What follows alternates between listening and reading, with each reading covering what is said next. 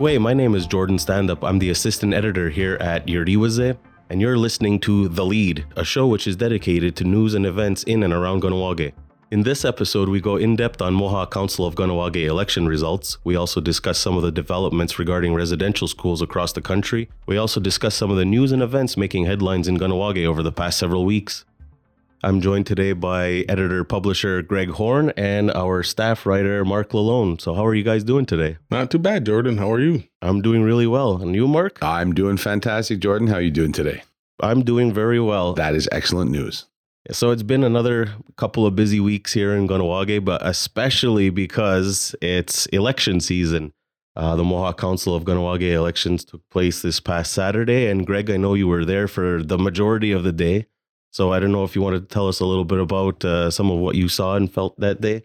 Well, you know, the, the, the election campaign has been going on, I think, for the past six weeks or so. You know, and, and we did a lot of coverage, uh, both in print and here on our podcast. You know, I got there, I don't know, maybe about nine thirty in the morning. Talked to a, a, few people. You know, there was some candidates hanging around, uh, people getting ready to go and vote. And because of the pandemic and the the public health restrictions that have been in place uh, in in the community since March of uh, 2020, a new venue had to be taken into account this year instead of the, the usual uh, venue at uh, Karonhianónhnha School. So this this year was at the Kahnawake Sports Complex, and uh, there was a line to get in. Earlier in the day, it was it was quite a long lineup. It was uh, the line was uh, from the doors to get into the, the the arena itself, the inside doors to get to where where the rink is out the door and down the steps into the parking lot. If you were waiting out there, uh, it was probably about a 45 minute wait uh, to get through the whole process. Once you got into the building, at the top of the stairs, uh, you were then sent down onto the rink floor where you were you, you were put in one of six lines which then led to one of six voting stations. Right, so uh, you know it was it was quite long line uh, lineups.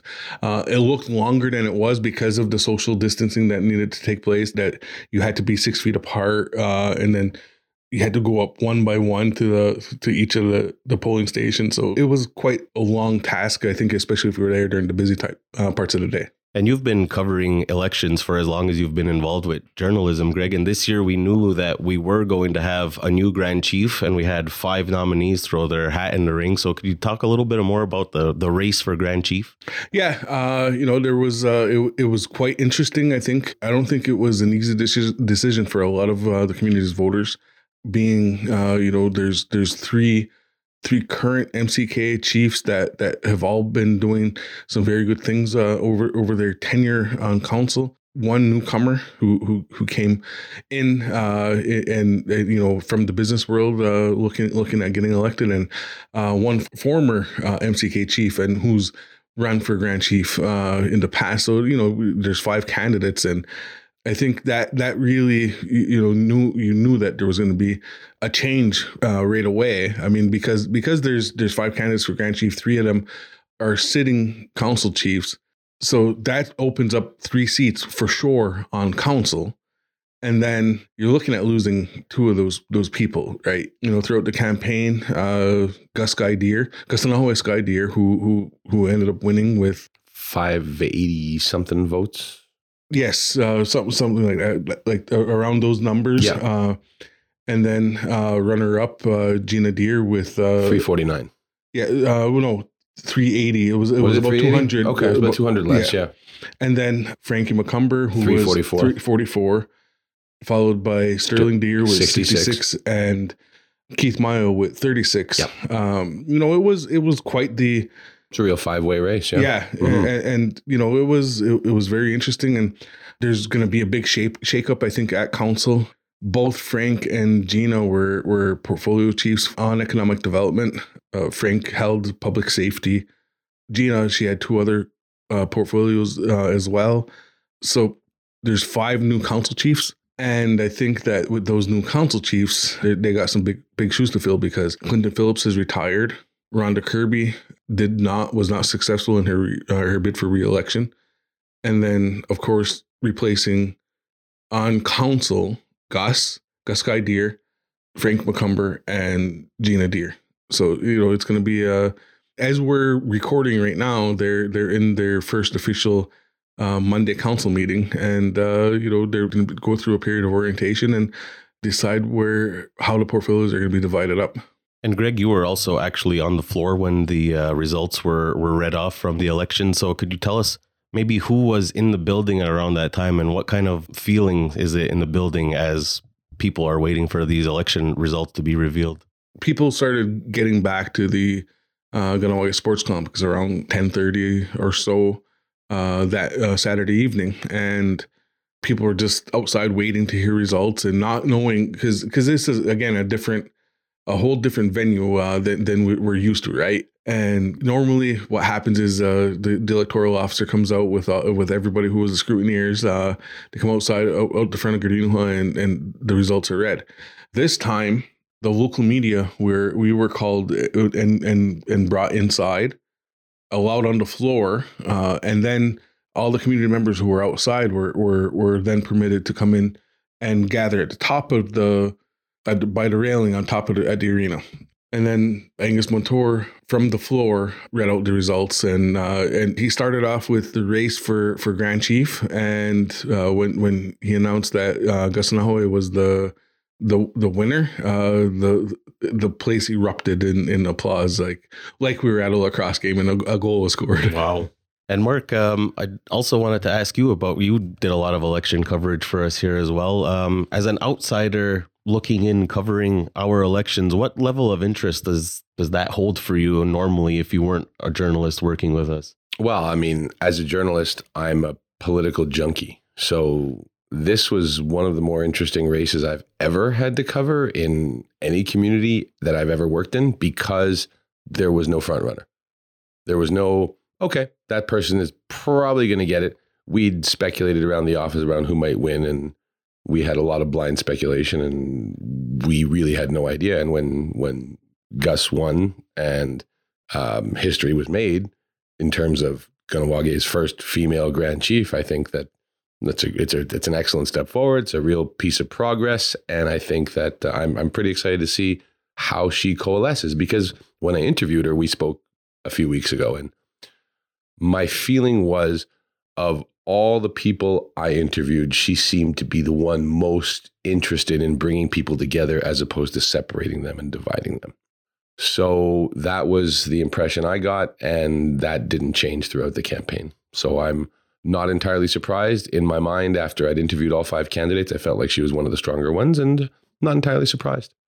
And Greg, you had the opportunity to speak with each of the candidates also in the weeks leading up to the elections, which means that you've spoken to the the new chiefs that will be joining the uh, the council table. So, what are some of your thoughts on this injection of of youth into the table, if you will? Every year, right? Uh, every time uh, we have an election, there, there's always talks about uh, making a change and getting new blood in there and there's always there's always some changeover there's never it's never the same exact council and uh, this time we knew there was going to be some some big changes because of Clinton Phillips not running and with the three candidates for for grand chief three of the candidates for grand chief being uh, sitting council chief so four or five uh, four or five new chiefs is usually a big turnover you know, this is you know one of the years that I I had thought that there was going to be uh, all the, the the sitting the council chiefs who were running. I thought they were all going to get reelected, and uh, we'd have four new council chiefs. I was surprised that that there was five new chiefs and one council member did not get reelected. That that that was a, a surprise to me.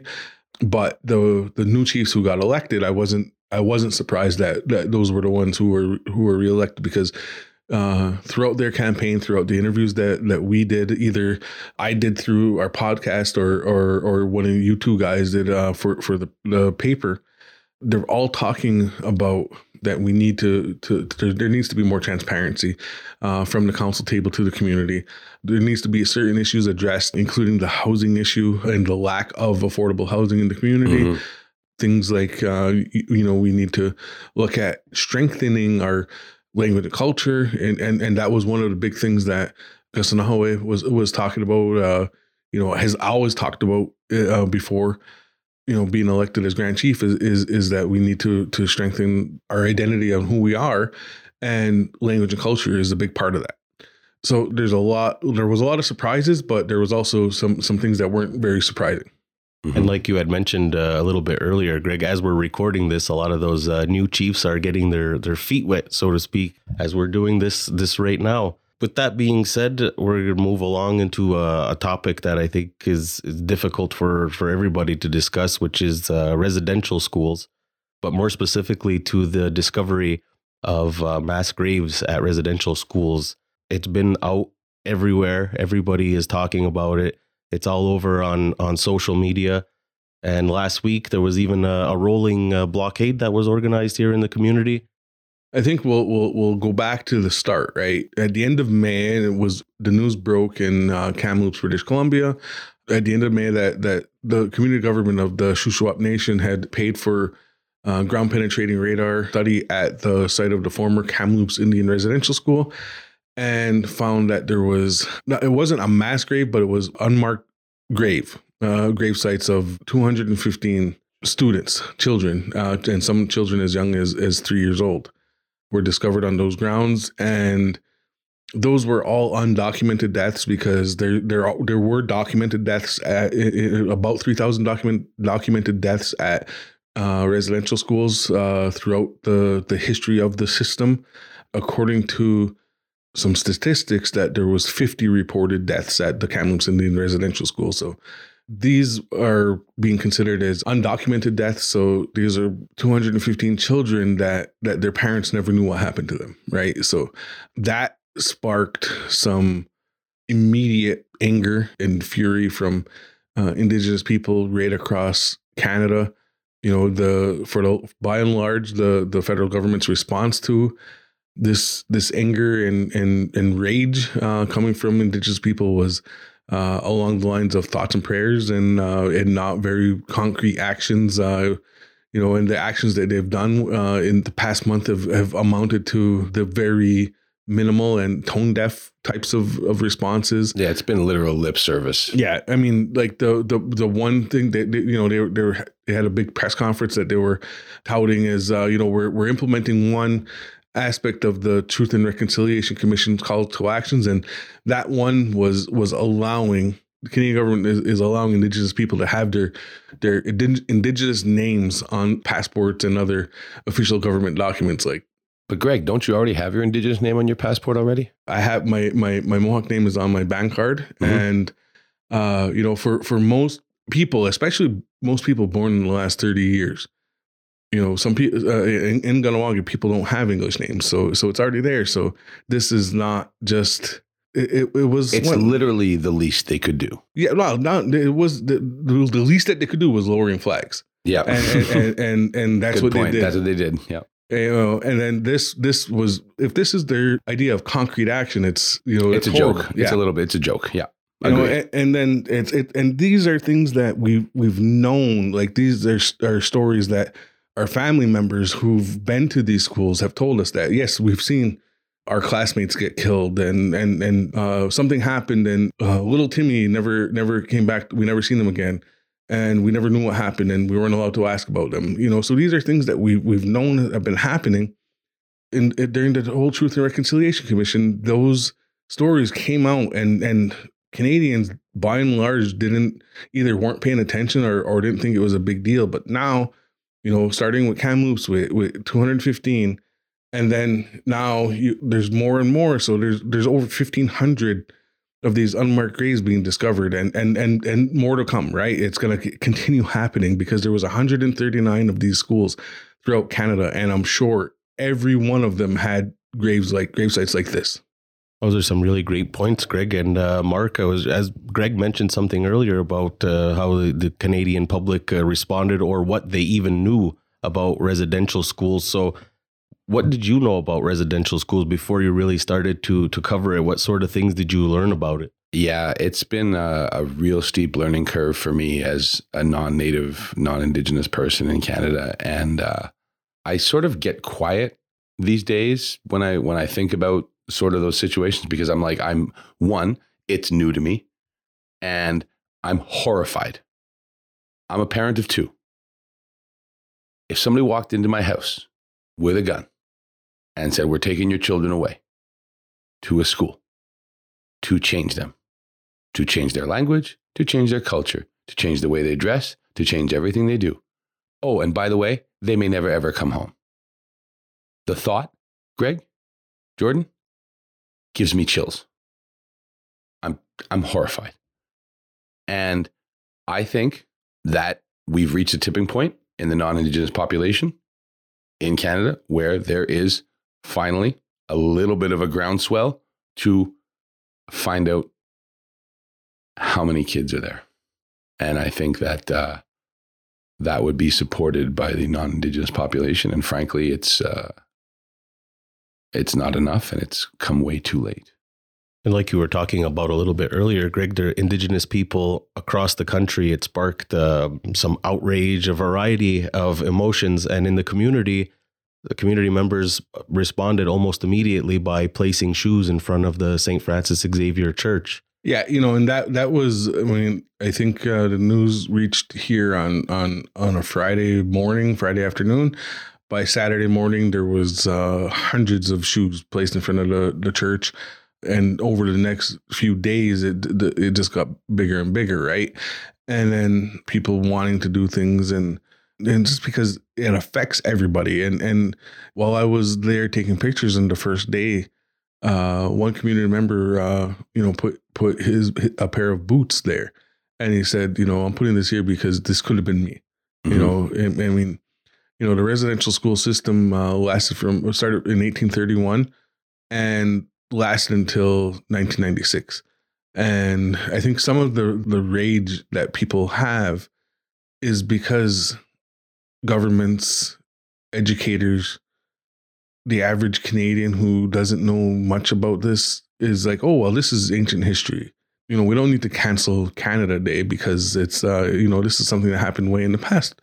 No, this like the people who who did this to these to these children by and large, uh, you know, there's, there's there's people who are still alive today that that that committed these atrocities, and they need to be called to justice, right? Uh, and that's the reality is that you know these were crimes and that were committed by individuals, yes, but those individuals represented the church, and the church who committed these atrocities were paid to do them by the government. You know, the, the, the school system was administered by the federal government, and and it was policy it was federal government policy to, to remove indigenous children from their homes and send them to, to these schools to quote unquote civilize them. You know, any other country that just that would do this, something like this, Canada would be like, no, that's genocide. We can't stand for it. The mm-hmm. U.S. would be no, the, the U.S. would be sending bombs in, right? And you know, here it's just uh, thoughts and prayers.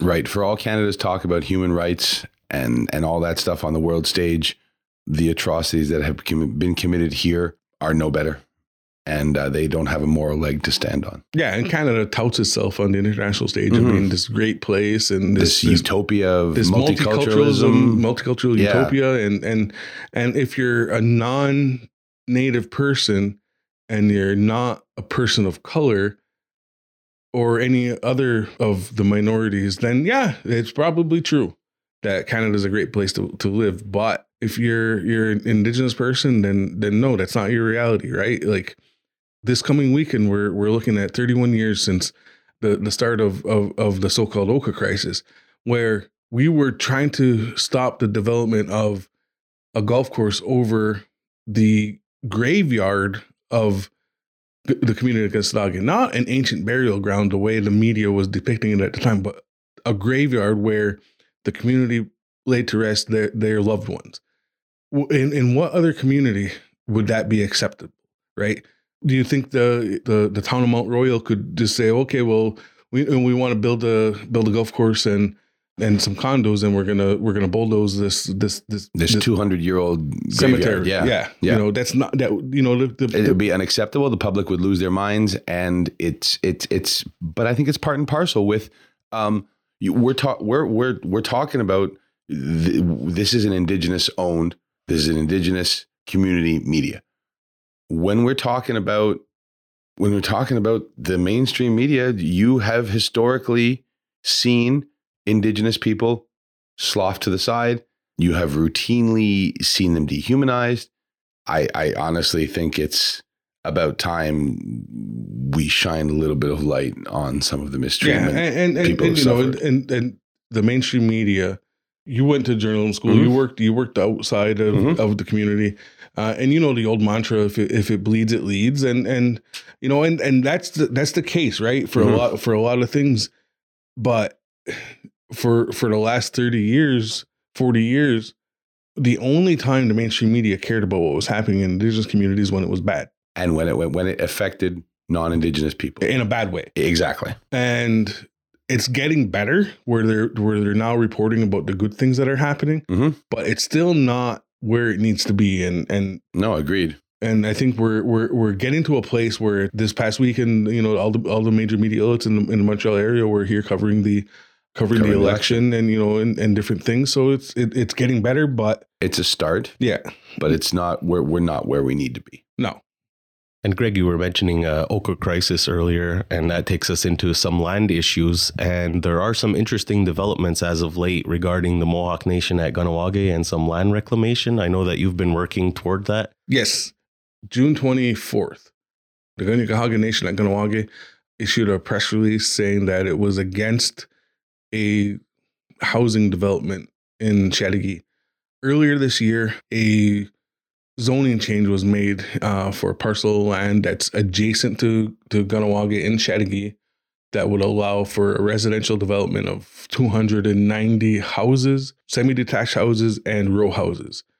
This development is right within land that that's traditionally been considered uh, Mohawk land is actually a part of the MCK's Seigneury Sault St. Louis land grievance that's been under negotiation for the last 20 years with the federal government that's not gone anywhere.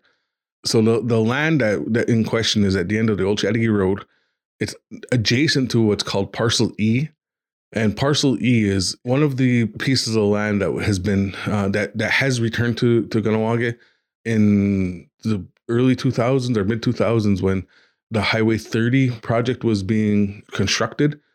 Quebec recognized that it was removing 790 acres of land from within the seigneury land claim and agreed that they would return that much land to the community. It was immediately identified that there was the land from the existing boundary to highway highway 30 and highway 730 uh, surrounding Kahnawake would return to the community as official return to reserve status that totaled about 400 acres there's still 300 or so acres that needed to be identified uh, one of those parcels was parcel e which is at the western edge of the community at the end of Old, Old Châteauguay Road. So so this land has actually, I think, in the last couple years, been formally returned. But then right adjacent to it is land that that's not developed in Châteauguay. That's that's now. I don't know if there's actually a housing developer and there's there's a plan, but there's the zoning has changed to allow for it to happen. The Mohawk Nation at Kahnawake uh, issued a, a statement saying that they, they wouldn't support this. They're they're against it. It was it, it's potentially could bring uh, a lot more unwanted traffic through the community as people are trying to skirt the traffic on uh, 138 to get uh, you know to the Mercier Bridge, and also the community is also experiencing housing issues and now now there's a housing development on land that that's Kahnawake land and that's in dispute. So so it was it was something that they didn't want to see happening on Canada Day. A group of of Kahnawake Hironu decided that they were going to start to occupy that land and in a way to prevent it from being developed by uh, as for residential use. And this all this parcel also falls within what's traditionally known as the Seigneury Sault Ste. Louis uh, land grievance. So you know the the this is something that both the Mohawk Council of Kahnawake and the Mohawk Nation at Kahnawake are on the same page about about that this land should not be developed they're both coming from different sides of the of, of the argument, but uh, it's something that I think that is is going to be an ongoing issue for for at least the next few weeks. Of course, any update on what's happening in the community over the last couple of weeks wouldn't be complete unless we talked about the COVID 19 pandemic. Uh, I got my second dose earlier this month, or in June rather, and I'm very happy about that. I know that uh, some of my colleagues here did as well. So, what's the uh, the pandemic status right now in the community, Greg? On Friday, July second, the community officially went into the green pandemic alert level. So that's the uh, the lowest level of pandemic alert uh, within the Kahnawake COVID nineteen task force. Their pandemic alert levels. The next level is is is no more pandemic. That means a lot of things are are either normal or on the verge of becoming normal. You know, starting on Monday, July 5th, the community organizations can begin returning to the office uh, in, uh, in a phased in approach. So they're not all working from home you know restaurants are are are now able to uh, have full capacity uh, so long as there's six feet between tables uh, you know different things we're a far cry from uh, what we were uh, even just two weeks ago and and and even six weeks ago right so yeah, and big picture, it took us so long, it seems, to get here. I mean, we're talking well over a year, right? 15, 16 months of, of living through a pandemic. And Mark, I know we've discussed this before, but you were always talking about how the Kahnawake COVID 19 task force uh, took care of Kahnawake Ronu throughout the pandemic. So, mm-hmm. yeah, I, you have to, you can, I'm, I'm an outsider from the community and I, I can, I'm blessed with the perspective of seeing both the Quebec government's response to things and Kahnawake response to things. And it's been, you know, like Kahnawake, their task force has been, how can I put it? they've been beyond the pale. They've been phenomenal. You you have regular communication with people. You had daily briefings. You you're on K103. They are organized press releases daily. Um, very clear instructions as to what you can and cannot do. Instructions in my email inbox day to day. It's it's a it's a far cry from what the Quebec government was sort of letting people just sort of twist in the wind. And from an informational standpoint, I would say, I would argue that Quebec has a lot to learn from the way the Kahnawake Task Force approached this pandemic and their communication skills. Yeah, well, and part of it too was that yes, Kahnawake may have been more conservative uh, in, in in a lot of actions than a lot of people would have liked. People may not have always agreed with some of the uh, directives and and and what was allowed and what wasn't allowed. But the goal of of the task force throughout the pandemic was to ensure that we didn't have anybody that was severely ill. Uh, we didn't have anybody die, and that we protected the, those most vulnerable uh, as a community. And the task force has accomplished that. If you look back to, to 2008, 2009, and the, the swine flu pandemic, there were community members who were lost to that. It would have been devastating too to, to, if we had lost community members uh, over the last 15 months or so because one of the difficult things was about this is when we lose somebody as people we couldn't grieve the way we're used to grieving right? Can't ga- come together you can't gather. You yeah. can't support one another. You can't be there for each other. It's not human. When there's a when there's a wake in the community you know there, there's hundreds of people got uh, you know coming together and supporting each other. Uh, and that that's not allowed to happen. And you know or wasn't allowed to happen. And you know at some funerals there's only 10 people out inside. And you know that's not how we're we're used to doing things in this community. And and I think that that was a real hardship for for a lot of us uh, you know who, who lost loved ones over the last uh, 15 16 months. Yeah, we're absolutely getting closer and closer to what we we know used to be a normal. But you know this pandemic has been has been difficult for the children too with the the schools. And uh, we've been trying as much as we could to always keep our children active. And one great thing that actually happened for our children during this time was the Ancestors Challenge. It was a very unique obstacle course that was set up at the Kahnawake Sports Complex yeah. in June. And and that was I, I, think it was it was something really cool to see, right? Because uh, we haven't been able to see things like that, and there's been no sports up until recently and the FNEC games were canceled, and was, that's something that you've been covering right for the last few years. So, so this was something that naturally we said, "Hey, Jordan, this is this is right in your wheelhouse. Uh, let's uh, let's go." Yeah, I was I was actually surprised when the FNEC had announced plans so quickly for something to replace the inter-school games this year, because this was the second consecutive year that those particular games had to be canceled. And I think within about two or three days, the FNEC announced that they were going to bring this Ancestors Challenge to about a dozen indigenous communities in Quebec, which was really exciting. And then, um, of course, we got to actually see the obstacle course all set up. Now, the FNEC still hasn't determined yet whether or not the Ancestors Challenge will be traveling once again next year or if it's going to become part of the actual inter-school game. So it'd be really exciting to see if that actually happens. Yeah, for real. Because I mean, next year, if if if if that could come back to the community and parents could go and, and, and watch their, their their kids and you know that would be a really cool atmosphere and really exciting uh, I think to, to do. Well, that was one of the unfortunate things though is that the uh, the parents or people weren't really able to go and watch.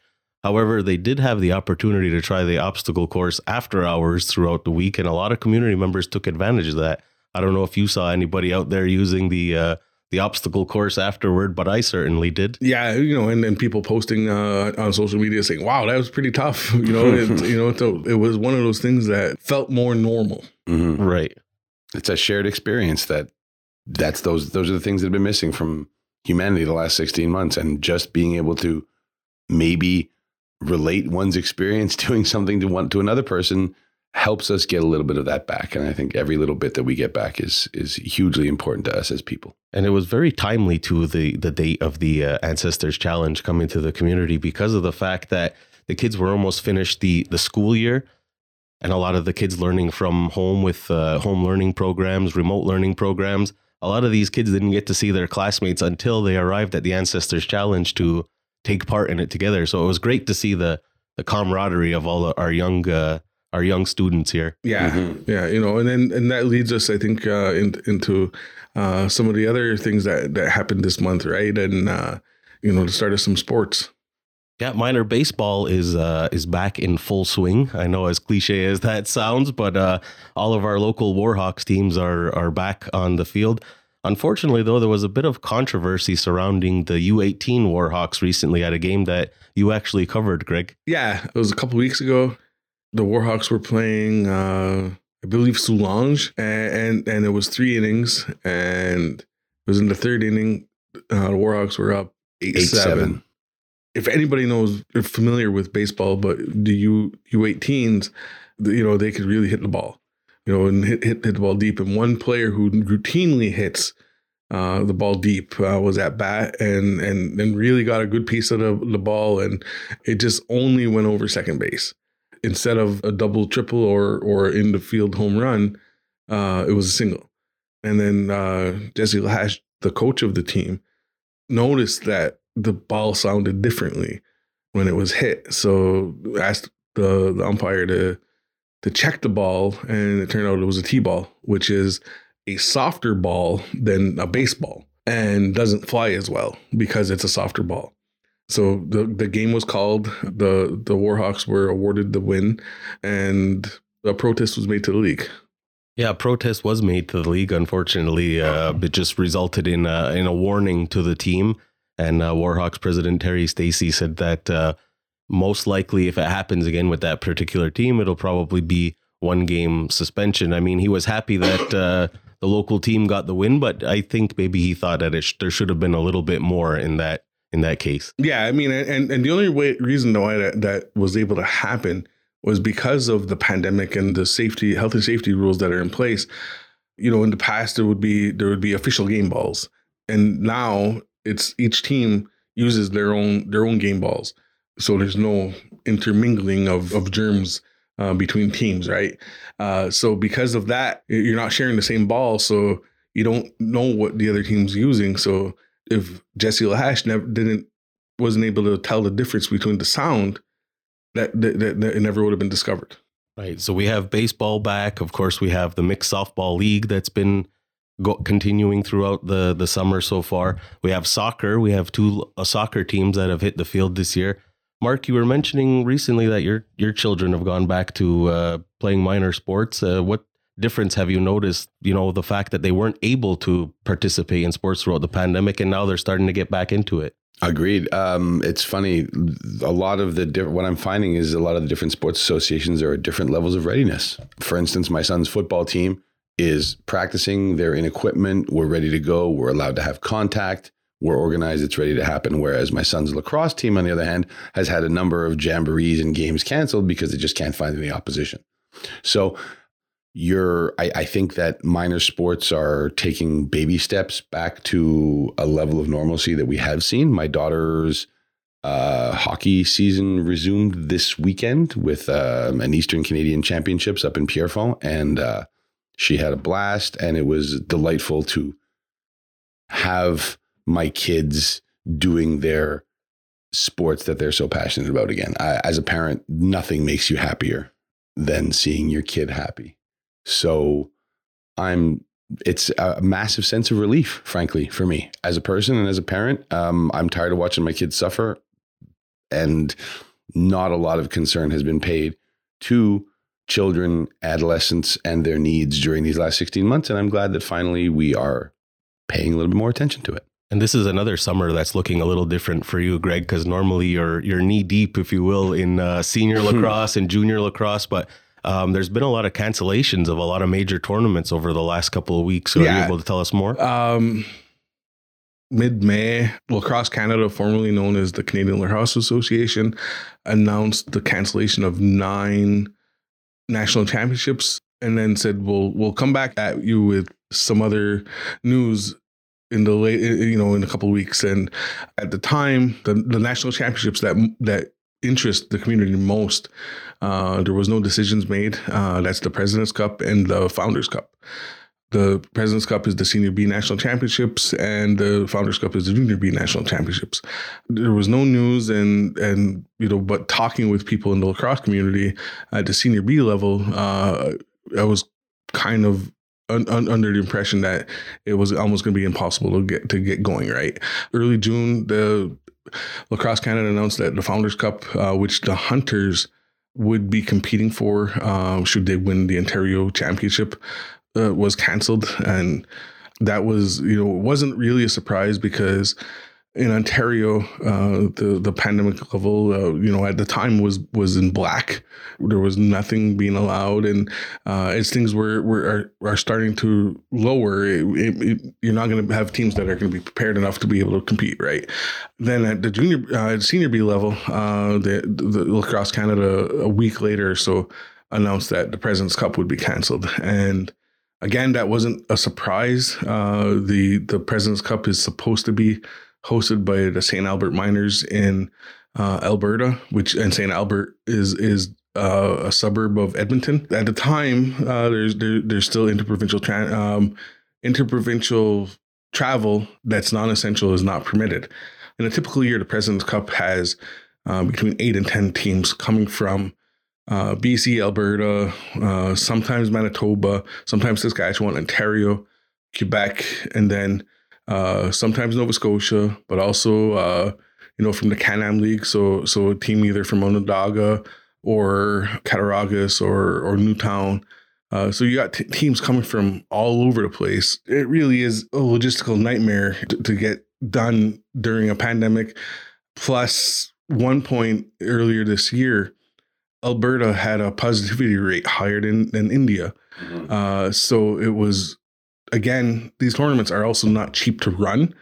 And with with businesses closed and and businesses suffering from the effects of of the pandemic, it's it's really hard to get some some of these sponsorships right. So it, it, it, was the decision made was made, although a difficult one, that these national championships had to be canceled and and and seasons are canceled, and you know, and, and there's still some possibility of some exhibition games or exhibition tournaments happening at the at the junior level. Uh, I'm not sure so sure at the senior level at this point, but I think everybody's concentrating on having a very successful season next year. Yeah, that's right. And over the throughout the pandemic, I should say, it was so hard to find sports stories. So whenever those little stories started trickling in, I know that in the newsroom we were pretty happy about stuff like that. I, for one, am very excited about getting back to covering sports. Mark, what are you looking forward to covering? I'm looking forward to. I, I love community events. I love covering stuff where a lot of people are together in one place. I love talking to people in those instances. I I love bake sales. I love markets. I love carnivals, fairs. I you know I I'm really disappointed the powwow was was uh, was canceled this year, but I love those things. I love places where lots of people have come. I that I feed off that energy. I adore it and I miss it. And I'm that's what I'm looking forward to most. I mean, sports are I love the sports. I love them. But I'm really looking forward to being amidst people again. We also had a community member, a prominent community member who was featured on a huge platform. Yes. That Yes. was uh, Mary Two-Axe Earley, who was featured on the homepage of Google Canada. Was Yes. that correct? Yes. Mhm. Um, Are you able to tell us a little bit about the backstory of why her story is so important? So, um, for people who don't know, Mary Two-Axe Earley is Ganhawa Geronu who ch- helped change history in, in Canada uh, with the Indian Act. And uh, it was through her work that the Indian Act was amended in 1985, I believe. And Bill C 31 was created because in, in the past, if, if, if a non native woman married a native man, under the Indian Act, that woman legally became an Indian and was granted status and and whatnot. If a native woman married a non-native man, she lost her status and her children lost status and and never gained status. And it was very unfair in the way it was was applied. So so Bill C thirty one uh, helped uh, change that and and gave gave women back their their rights. And it was Mary Two-Axe Earley, whose whose whose work and activism helped change that. And this is a story that you've covered. Courtney Montour uh, has made a documentary about uh, Mary Two-Axe Earley, and actually wrote the the article on the Google homepage that explained uh, the importance of, of of Mary Two-Axe Earley.